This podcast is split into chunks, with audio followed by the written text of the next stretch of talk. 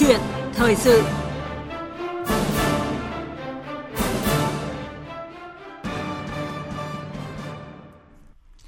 Thưa quý vị và các bạn, hôm nay là ngày làm việc chính thức đầu tiên của năm mới Kỷ Hợi, sau kỳ nghỉ lễ dài tới 9 ngày. Tuy nhiên, đã có rất nhiều ngành nghề, người lao động vẫn phải làm việc xuyên Tết để kịp tiến độ cho những lô hàng xuất khẩu. Cũng đã có những đơn hàng được ký kết ngay trong những ngày đầu tiên của năm mới Kỷ Hợi này. Thưa quý vị, tăng tốc, bứt phá là những cụm từ được nhắc tới nhiều trong mục tiêu phát triển của chính phủ, đưa kinh tế Việt Nam tăng trưởng khoảng 7%, cao hơn mục tiêu Quốc hội đề ra. Và câu chuyện thời sự ngày hôm nay, chúng tôi muốn đề cập nội dung kinh tế năm 2019, thời cơ mới, nhiệm vụ mới, với vị khách mời là ông Đậu Anh Tuấn, trưởng ban pháp chế Phòng Thương mại và Công nghiệp Việt Nam. Quý vị có thể chia sẻ những nội dung của chương trình, bình luận và đặt câu hỏi, xin gọi điện tới các số điện thoại là 0243 934 9483, 0243 5563 563. Bây giờ xin mời chị Nguyên Long bắt đầu cuộc trao đổi.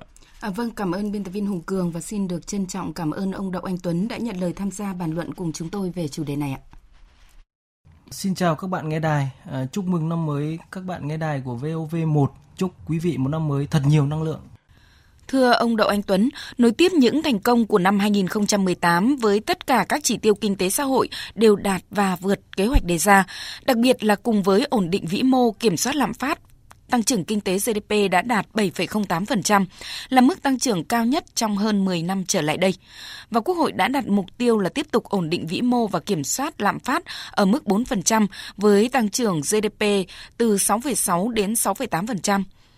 Còn chính phủ thì đưa ra mục tiêu cao hơn với tăng trưởng kinh tế đạt khoảng 7% và lạm phát được kiểm soát ở mức dưới 4%. Chúng tôi điểm lại những cái con số này và xin được hỏi ông nhìn nhận như thế nào về các kết quả đạt được của nền kinh tế trong năm 2018 vừa qua? Cá nhân tôi thì đúng là những kết quả mà Việt Nam đã đạt được trong năm 2018 vừa rồi, phải nói rằng là rất là ấn tượng. Cách đây mấy tuần thì tôi có gặp một người bạn tôi là chủ một doanh nghiệp rất lớn của Malaysia. Và khi gặp nhau sau một thời gian dài thì ông ấy bắt tay chúc mừng Việt Nam đã có những cái thay đổi mà khiến Malaysia và một số nước khác trong khu vực rất là sốt ruột. Thì đúng là dưới con mắt của nhiều người bên ngoài thì những cái chuyển biến của Việt Nam trong thời gian vừa rồi, đặc biệt là năm 2018 vừa qua, đã có nhiều điểm rất là sáng. Nếu mà dưới góc nhìn của tôi thì tôi nhìn thấy là Việt Nam vẫn duy trì được hai động lực rất là quan trọng.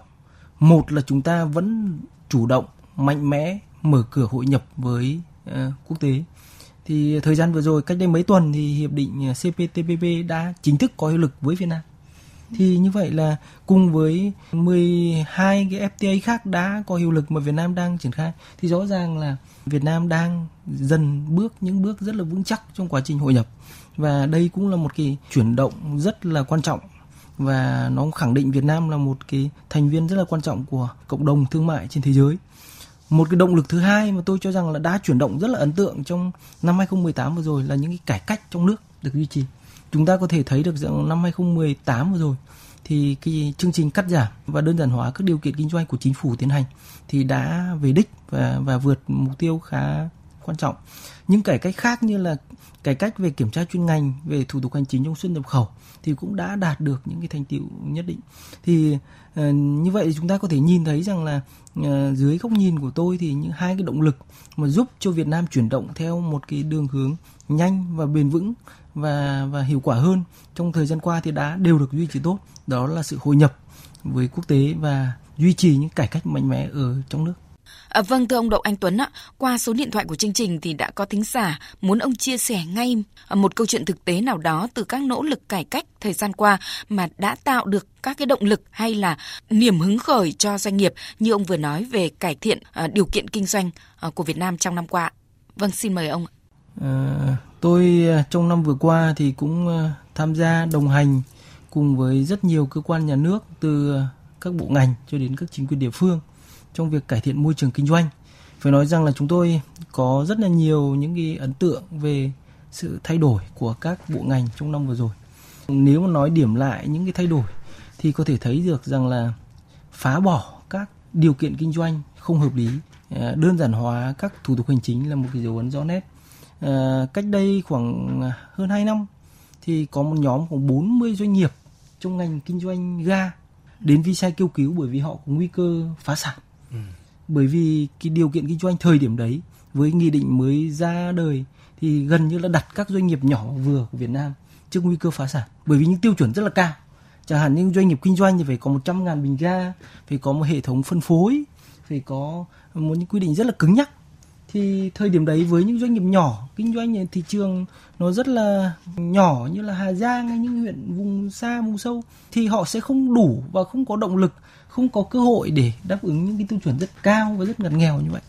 Thì sau khi làm việc với các doanh nghiệp thì chúng tôi cũng có kiến nghị với Bộ Công Thương, kiến nghị với Chính phủ về những điểm phi lý này và làm việc miệt mài.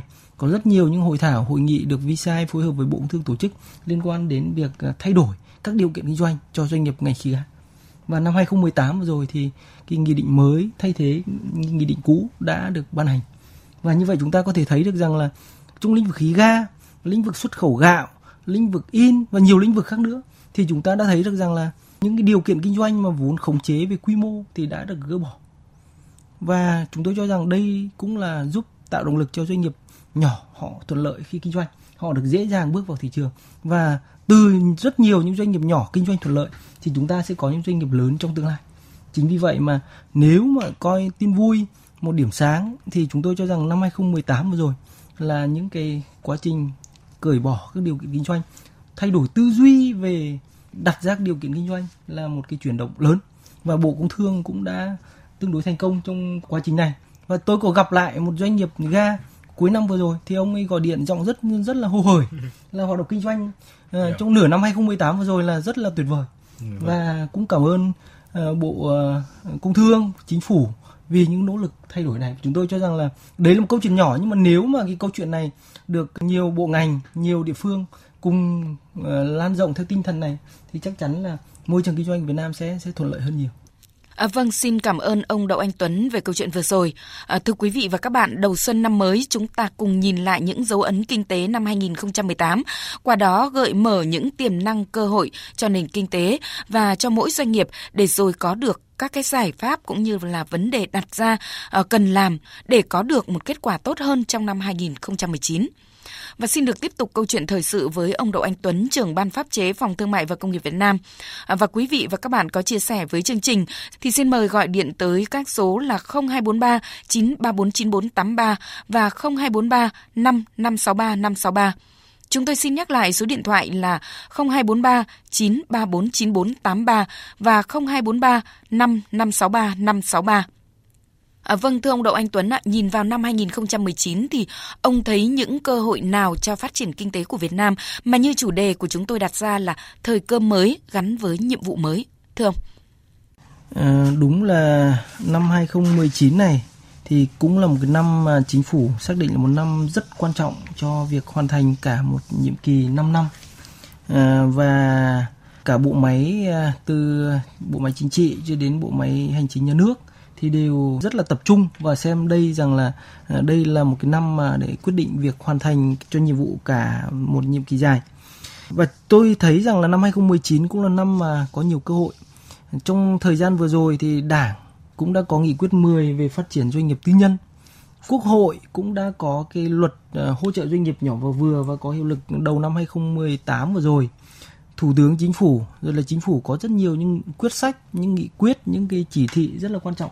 Thì với sự giải phóng cho khu vực doanh nghiệp tư nhân, không còn nghi ngại nữa, không còn đặt vấn đề nữa, mà đã khu vực kinh tế tư nhân thì đã có đầy đủ cái không gian, đầy đủ cái cơ hội để phát triển. Và chính vì vậy mà năm 2019 này nếu mà nhìn có cơ hội thì chúng tôi có thể nhìn thấy cái sự bùng nổ, sự phát triển mạnh mẽ hơn của doanh nghiệp tư nhân. Và đang có những chuyển động ở rất nhiều lĩnh vực. Tôi lấy ví dụ là trong lĩnh vực nông nghiệp. Trước đây để phát triển nông nghiệp thì chúng ta hay lấy vai trò trung tâm là người nông dân. Nhưng mà giờ là đang đặt vai trò trung tâm là doanh nghiệp. Chính doanh nghiệp là kết nối giữa nông dân và thị trường, kết nối giữa nông dân và các nhà khoa học, kết nối giữa đồng ruộng và các sản phẩm cơ khí máy móc. Thì chính doanh nghiệp là trung tâm và chúng ta đã thấy những tác động rất là quan trọng. Năm vừa rồi là năm nông nghiệp đã có những chuyển động rất là tích cực. Hay là về phát triển công nghệ cũng như vậy. Nếu xác định doanh nghiệp là trung tâm, doanh nghiệp tư nhân là trung tâm thì sẽ tạo ra động lực rất là quan trọng. Ngay cả lĩnh vực giáo dục, y tế rất là đặc thù. Nhưng mà trong thời gian vừa rồi chúng ta đã thấy những đầu tư rất là bài bản, rất là chuyên nghiệp và rất là hiệu quả của doanh nghiệp tư nhân trong phát triển các trường học tư nhân, các bệnh viện tư với chất lượng và trình độ cao hơn. Thì cơ hội cho năm 2019 này và trong thời kỳ mới thì tôi nhìn thấy cái động lực phát triển mạnh mẽ từ khu vực kinh tế tư nhân. Và nhiệm vụ của nhà nước, nhiệm vụ của chính phủ và các cơ quan nhà nước, các bộ ngành, đấy là phải tích cực, triệt để tháo gỡ bất kỳ những rào cản nào đang cản trở cái sự phát triển mạnh mẽ và đầy tiềm năng này. Và phải có những chính sách để hỗ trợ cho những doanh nghiệp tư nhân siêu nhỏ, những cái hộ kinh doanh, những người có ý tưởng lập nghiệp để cho họ bước ra thị trường. Khi chúng ta có một khu vực doanh nghiệp tư nhân mạnh thì sẽ có thêm nhiều việc làm, nhiều đóng góp thêm cho ngân sách và sự phồn thịnh, sự thịnh vượng của quốc gia nói cho đến cùng thì cũng phần lớn được quyết định bởi sự năng động mạnh mẽ của khu vực kinh tế tư nhân trong nước này. Vâng, thưa ông, có thể thấy rằng sự phát triển của cộng đồng doanh nghiệp, sự yên tâm đầu tư của doanh nghiệp tư nhân chính là động lực cho tăng trưởng kinh tế. Mà muốn có được điều đó thì việc cải thiện môi trường đầu tư kinh doanh, cải cách thể chế chính là một trong những giải pháp quan trọng, đột phá, là yêu cầu của hội nhập mà Hiệp định Đối tác Toàn diện và Tiến bộ Xuyên Thái Bình Dương CPTPP đã có hiệu lực đối với Việt Nam từ đầu năm nay. Có thể nói là vừa cho chúng ta những cơ hội nhưng mà cũng là những cái yêu cầu khiến cho chúng ta buộc phải làm để đảm bảo được các cái cam kết này, phải không thưa ông? Năm 2019 này là một năm đánh dấu mốc quan trọng trong cái tiến trình hội nhập của Việt Nam. Đầu năm, ngay từ đầu năm vào tháng 1 thì Hiệp định Đối tác Toàn diện Xuyên Thái Bình Dương có hiệu lực đối với Việt Nam. Việt Nam là quốc gia thứ 7 trong số 11 cái nước mà tham gia vào CPTPP. Tiếc rằng là CPTPP không có Mỹ như TPP trước đây. Nhưng mà đây cũng là mở ra những cơ hội rất là quan trọng cho doanh nghiệp Việt Nam mà để làm ăn với nhiều thị trường tiềm năng, và hiện mình chưa có những hiệp định thương mại, đấy là Canada, đấy là Mexico hay đấy là Peru, thì cái cơ hội mở ra trong cái cách tiếp cận của cái hiệp định đối tác và toàn diện tiến bộ xuyên Thái Bình Dương CPTPP thì là hầu như hàng rào thuế đã bãi bỏ. Thì như vậy là khác với nhiều cái hiệp định thương mại trước đây là chỉ cắt giảm thuế thôi, thì cái cách tiếp cận của những hiệp định thương mại và thế hệ mới này là bãi bỏ cái hàng rào thuế, thì như vậy đấy là một cơ hội để hàng hóa Việt Nam thâm nhập vào các nước, kể cả những thị trường truyền thống cho đến những thị trường mới thì rất là lớn. Nhưng một điều mà chúng tôi cũng kỳ vọng và rất nhiều những chuyên gia khác kỳ vọng đấy là những cái thay đổi mà Việt Nam có thể đạt được trong quá trình thực hiện CPTPP. Đấy là những vấn đề phía sau biên giới. Bởi vì trong nội dung mà Việt Nam cam kết, mà các quốc gia trong CPTPP cam kết không chỉ là vấn đề về thương mại, không chỉ là vấn đề về cắt giảm thuế, về giảm thuế, mà nhiều vấn đề như là minh bạch hơn, vấn đề về mua sắm công, vấn đề về cải cách doanh nghiệp nhà nước, vấn đề về môi trường, vấn đề về quyền của người lao động. Thì nếu Việt Nam thực hiện đầy đủ và tiên phong trong CPTPP và sau này có nhiều hiệp định quan trọng nữa với châu Âu chẳng hạn, thì chắc chắn là Việt Nam sẽ dần hội nhập một cách rất là toàn diện và đầy đủ với các nước. Thì đây cũng là một bước thay đổi rất là lớn. Và năm 2019 này, để triển khai thực hiện cái hiệp định đối tác toàn diện tiến bộ xuyên Thái Bình Dương CPTPP thì chính phủ cũng đã, thủ tướng vừa mới ký cái chương trình hành động để thực hiện các nhiệm vụ cụ thể. Thì chúng ta phải sửa đổi khá nhiều luật và các nghị định có liên quan. Thì đây cũng là một bước chuyển rất là tích cực. Chúng ta phải sửa đổi cái luật an toàn thực phẩm, luật sở hữu trí tuệ, luật hình sự và nhiều luật khác thì để cho phù hợp hơn với các tiêu chuẩn quốc tế. Thì nếu một doanh nghiệp Việt Nam được thụ hưởng một cái khung khổ pháp lý cho kinh doanh nó cũng tiêu chuẩn tương đương tiêu chuẩn của nước phát triển thì chắc chắn nó sẽ mang lại thuận lợi lớn cho hoạt động kinh doanh. Thì chúng tôi đánh giá rằng là cái chương trình hành động để thực hiện CPTPP cũng sẽ mang lại những lợi ích trực tiếp và lợi ích quan trọng cho cộng đồng kinh doanh, kể cả doanh nghiệp trong nước cũng như là cả doanh nghiệp nước ngoài. Vâng, thưa ông Đậu Anh Tuấn ạ, cùng với cơ hội thì cũng có khá nhiều các cái thách thức cho tăng trưởng kinh tế của năm 2019, và trong đó phải kể đến việc làm sao để có thể tận dụng được các cái cơ hội của các cái hiệp định thương mại đã ký kết để biến các cái cơ hội tiềm năng trở thành hiện thực và thậm chí là biến các cái thách thức thành cơ hội để có thể phát triển được. Vậy dưới góc độ của một nhà nghiên cứu và tư vấn pháp luật, cho doanh nghiệp gắn với các cái hoạt động hỗ trợ của doanh nghiệp, thì theo ông, nhiệm vụ mới đặt ra cho chúng ta trong năm 2019 là gì ạ? Vâng, khi mà trong quá trình hội nhập thì chúng ta vẫn thường nói là có cơ hội và thách thức. Thách thức thì chúng ta thấy ngay. Tôi lấy ví dụ là trong lĩnh vực kinh tế thì chúng ta bước vào các siêu thị hiện nay thấy hàng hóa các nước đã tràn ngập trong các siêu thị. Nhưng mà hàng hóa Việt Nam mà muốn đến được người tiêu dùng các nước thì phải có những điều kiện nhất định.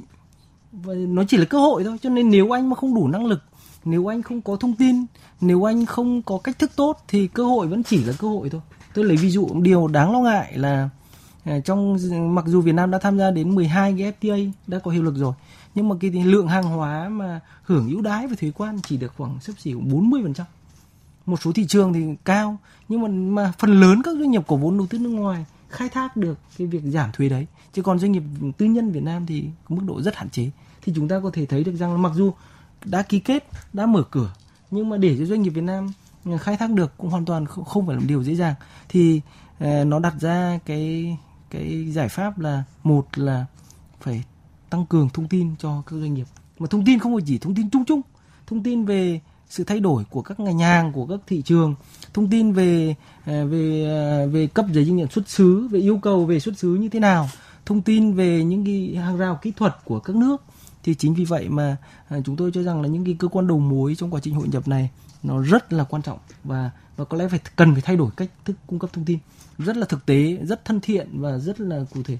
Phải có những trung tâm để giải đáp thắc mắc cho doanh nghiệp nếu doanh nghiệp mà có những yêu cầu. Chứ hiện nay hầu như doanh nghiệp đang loay hoay, đang lúng túng trong việc tìm kiếm những thông tin. Thì đấy là nhóm thông tin về hội nhập. Và một cái nhiệm vụ rất quan trọng nữa là phải cải cách thể chế. Thực ra thì không phải là nhiệm vụ mới đặt ra, mà bản thân chính phủ ngay ngày đầu tiên của năm 2019, mùng 1 tháng 1 2019 thì Thủ tướng Chính phủ đã ký 2 nghị quyết rất là quan trọng. Nghị quyết 01 là nhiệm vụ phát triển kinh tế xã hội, mà lưu ý rằng nghị quyết 02 cũng ký ngày mùng 1 tháng 1 2019 thì là nhóm nhiệm vụ này liên quan đến cải thiện môi trường kinh doanh và nâng cao năng lực cạnh tranh, thì có giao rất rõ ràng trách nhiệm cho các bộ ngành và các cơ quan nhà nước, các nhiệm vụ cụ thể. Trong đó tập trung vào các nhóm nhiệm vụ như là cắt giảm điều kiện kinh doanh phải tiếp tục đẩy mạnh và thực chất. Việc kiểm tra chuyên ngành cũng cần phải được đẩy mạnh, rồi khởi sự sáng tạo, rồi việc ứng dụng công nghệ thông tin cấp độ 4 cho rất nhiều những thủ tục hành chính. Thì chỉ cần thực hiện một cách nghiêm túc và đầy đủ những nhiệm vụ chính phủ giao thì cũng là một cái giải pháp mà để giúp cho các doanh nghiệp khai thác tốt hơn. Tôi muốn nói rằng là không chỉ doanh nghiệp cạnh tranh trong quá trình hội nhập này, mà bản thân nhà nước cũng phải cạnh tranh. Doanh nghiệp Việt Nam không thể cạnh tranh được nếu mà ở doanh nghiệp từ các nước xuất đi tính bằng giờ đồng hồ, nhưng Việt Nam phải tính thủ tục phải mất hàng ngày, hàng tuần, thì nó tạo lên chi phí, nó tạo ra rủi ro. Thì chúng tôi muốn nói rằng là cái cải cách thể chế, cải cách quy định pháp luật, cải cách mạnh mẽ hơn nữa cái thủ tục hành chính là một cái cách thức mà để doanh nghiệp Việt Nam khai thác tốt hơn những cơ hội mà các hiệp định thương mại và các cam kết quốc tế mang lại. Vâng, thời lượng của câu chuyện thời sự đã hết, và một lần nữa thì xin được trân trọng cảm ơn ông Đậu Anh Tuấn, là trưởng ban pháp chế Phòng Thương mại và Công nghiệp Việt Nam đã tham gia chương trình. Vâng, chúc các bạn nghe đài một năm mới thật nhiều thành công, hạnh phúc, an khang. Quý vị và các bạn vừa nghe câu chuyện thời sự với nội dung Kinh tế 2019, thời cơ mới, nhiệm vụ mới.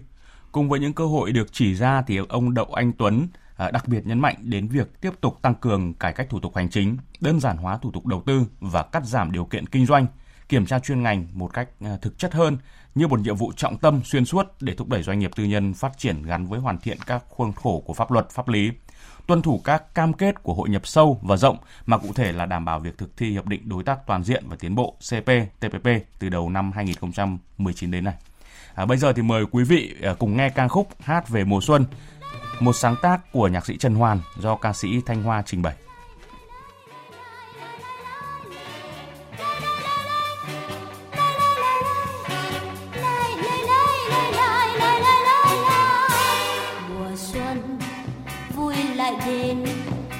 Hồ nắng với ngàn ánh lung linh màu, mùa xuân đang truyền tới cho cuộc sống nhịp điệu với hương đời mới. Bàn tay anh thợ trẻ như đã thấy quay vòng máy thêm bao lần, niềm vui dâng lên ngập trôi mang hơi thở mới của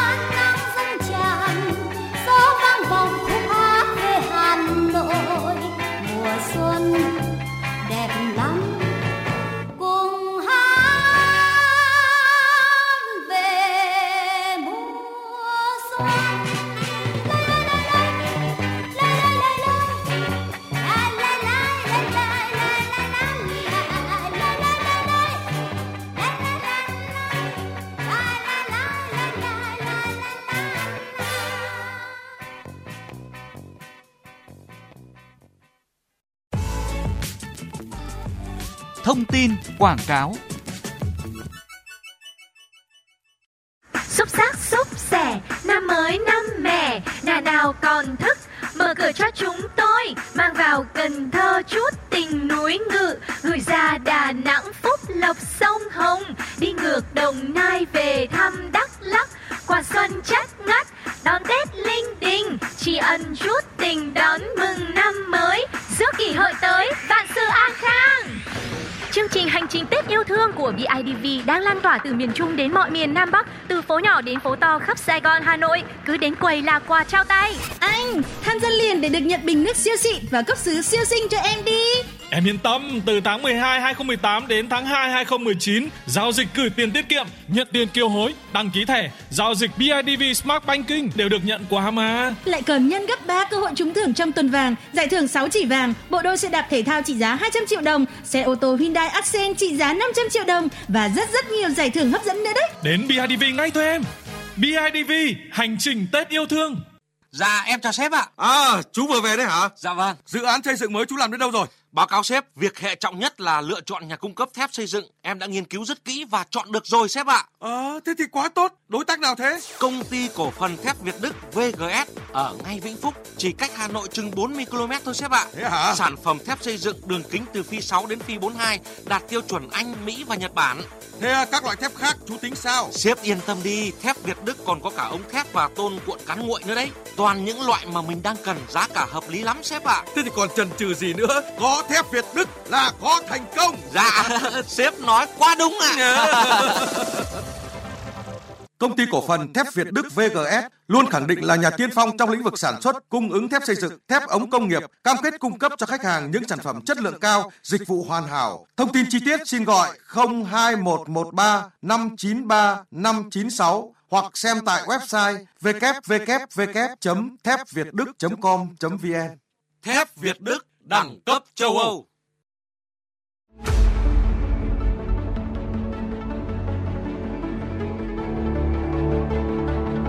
nghị trường tới cuộc sống.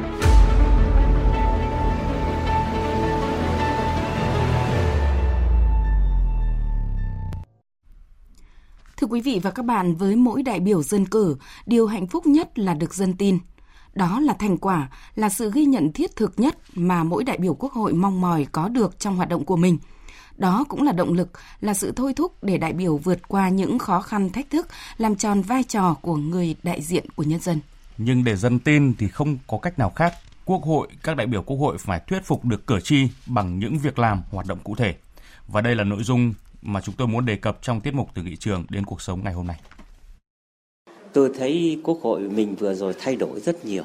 Cái thay đổi mới đấy thì là anh đưa vấn đề này ra, nhưng mà tôi chưa đồng ý, tôi sẽ có ý kiến lại ngay.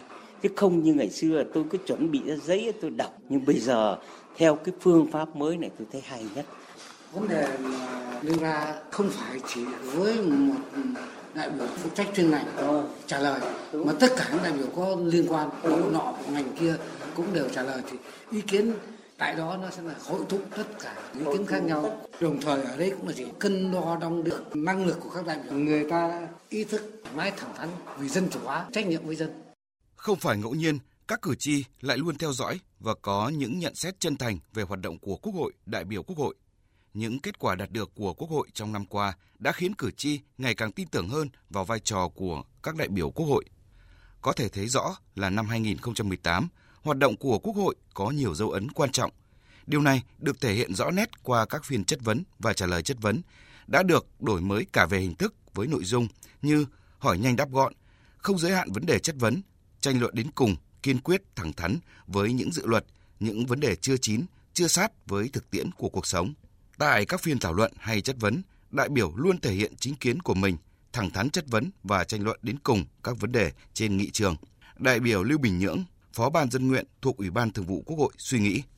Cử tri và nhân dân cả nước thì càng ngày càng quan tâm đến hoạt động của Quốc hội, đến các hoạt động nghị trường, ngày càng giám sát chặt chẽ và có cái chính kiến rõ ràng đối với các hoạt động của Quốc hội, của đại biểu Quốc hội. Cái điều mà giúp cho bản thân tôi nó có thể vượt qua được đó chính là lương tâm và trách nhiệm. Mình phải nói khẳng định là cái gì mình nếu đã làm theo lương tâm và trách nhiệm thì đúng, hợp pháp, là chính đáng, là mình phải có chính kiến, mình phải bảo vệ, thậm chí bảo vệ đến cùng. Hình ảnh Quốc hội, đại biểu Quốc hội tranh luận, phản biện thể hiện rõ quan điểm, chính kiến đã dần thay thế cho hình ảnh Quốc hội, đại biểu Quốc hội xuôi chiều, dễ chấp nhận những đề xuất của chính phủ, các cơ quan tư pháp. Và cử tri rất dễ nhận ra đâu là tranh luận vì cái chung, vì quyền và lợi ích chính đáng của người dân, vì sự phát triển bền vững của đất nước. Nhưng để tranh luận có chiều sâu, phản biện sâu sắc, có tính thuyết phục, những dự thảo luật có chất lượng, không thể khác, người đại biểu phải gắn bó với dân, sát thực tiễn, coi việc của dân như việc của mình. Mỗi khi làm được điều gì đó cho cử tri, đại biểu Nguyễn Tiến Sinh, Phó trưởng đoàn đại biểu Quốc hội tỉnh Hòa Bình chỉ tâm niệm một điều đơn giản. Giải quyết là giải quyết được việc, chứ không phải giải quyết cho xong việc hoặc là hết trách nhiệm. Nếu mà cho xong việc và hết trách nhiệm mà không tạo được sự đồng thuận trong nhân dân, cũng như vậy là công việc mình vẫn không hoàn thành. Thì cái đó là cái mình cứ tâm niệm. Cái mình vui nữa là người ta tin vào đại biểu, người ta tin vào chính quyền cơ quan nhà nước đã nhận ra được những cái khiếm khuyết của mình để mà giải quyết nó thỏa đáng.